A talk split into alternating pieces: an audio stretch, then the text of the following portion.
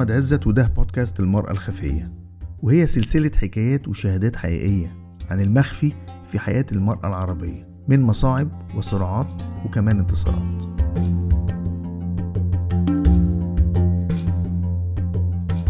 اسمي فاطمة فرج وأنا صحفية بقالي أكتر من 20 سنة. التحديات اللي بتواجهها المرأة في عالم الصحافة في العالم العربي مرتبطة بعموما إشكالية عمل المرأة في العمل في العالم العربي. إنه ده مش بالضرورة بيبقى مقبول بنقول إن هو مقبول آه ولكن مش في كل المجالات وبنفس مش بنفس الدرجات. وعمل الصحافة بالذات بيحتاج للاحتكاك المباشر مع الجمهور محتاج لحركة محتاج لسفر. المواعيد مش بالضرورة بتكون منضبطة وده مش دايما بيبقى متوافق مع ظروف المرأة عموما في الحياة. آه فده بيزود آه صعوبة أو تحدي.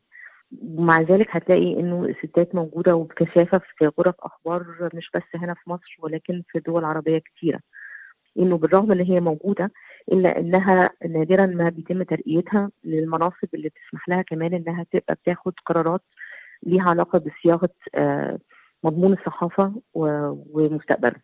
أحيانا بيتم اختيار الصحفية عن الصحفي للأكسس بتاع الست في مجالات ليها علاقة بالأمور الخاصة بالقضايا النسوية، أحيانا داخل غرف الأخبار أو في التعامل مع المصادر إنه ناس بتبص على إنها ست آه مش على إنها آه حد مهني. وهنا بقى طبعا يخش فيها الست بتقدم نفسها إزاي حلوة ولا لأ صغيرة ولا لأ وكل الحاجات المختلفة دي يعني. كنت في جلسة من سنة وكانوا ستات من بلاد عربية مختلفة بيتكلموا من فلسطين ومن تونس ومن مصر بالرغم من من اليمن بالرغم من اختلاف الأماكن اللي إحنا بنشتغل فيها إلا إنه كل اشتكى إنه في التعامل مع المصادر غالبا كل واحد واحدة لازم تكون صدفت إنه آه حد حاول ان هو يتعامل معاها بشكل غير لائق مجرد لأنها كانت واحدة ست. في بقى مستوى ثالث ليه علاقة بالوجود داخل غرفة الأخبار إنه مش دايما بيبقى فيه وضوح كافي حوالين فين المساحة المهنية وفين إنه الناس بتتجاوز حدودها وبتتعامل معاها بشكل غير لائق. وده برضو في مشكلة تعريف إيه هو التحرش. يعني لا زال ما فيش سيستمز أو النظم أو القوانين أو حتى لما بتتوجد تفعيلها اللي بتسمح للست إنها تقدر تقول أنا هنا في مكان عملي عندي مشكلة. بتعيق قدرتي على إن أنا أبقى قادرة أشتغل بشكل مريحني وقادر يخليني إن أنا أحقق اللي أنا عايزة أوصله في الشغل. طول ما ده موجود ده بيسبب تحدي ده بيبقى تحدي موجود وبيبقى عائق بالنسبة للست تشتغل في في الأخبار وطبعا دلوقتي كمان في عالم ال online ال social media وال bullying اللي بيحصل على ال social media وال harassment اللي بيحصل على ال social media ودايما طبعا الستات هم اللي بيبقوا ال focus بتاع درجة أعلى بكتير من العنف في المجالات دي على الرجالة لأنهم ستات فده كمان عقد المسألة.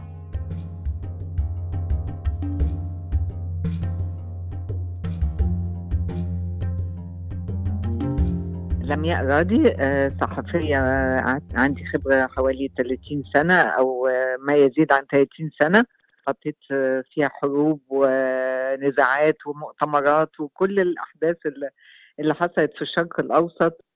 قابلت شخصيات مهمة يمكن مأثرها لسه على الحياة اللي إحنا بنعيشها في الشرق الأوسط.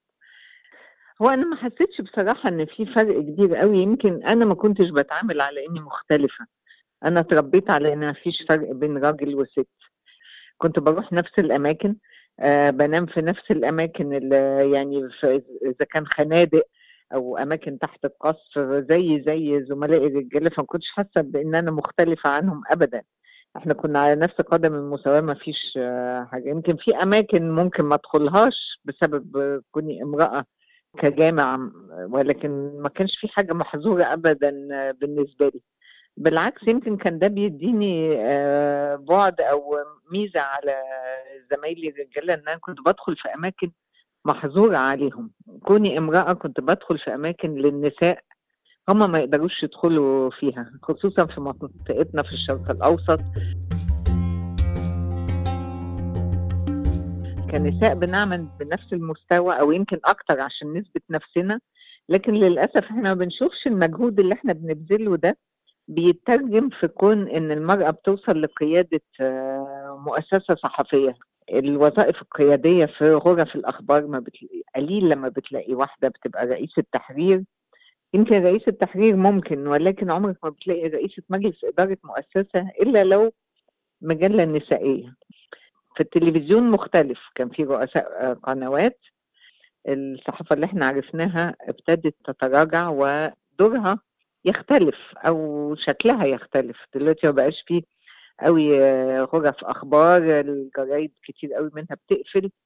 فالمنظومة كلها دي هتتغير وهيبقى في أشكال تانية من القيادة ومتهيألي يمكن ساعتها النساء هتمسك يعني مناصب قيادية أكتر.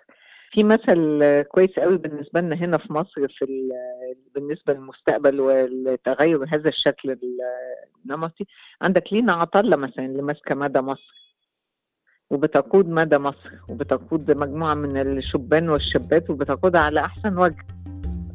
فده هيحصل تغيير أكيد لما يعني النساء تاخد في يدها زمام الأمور أكتر.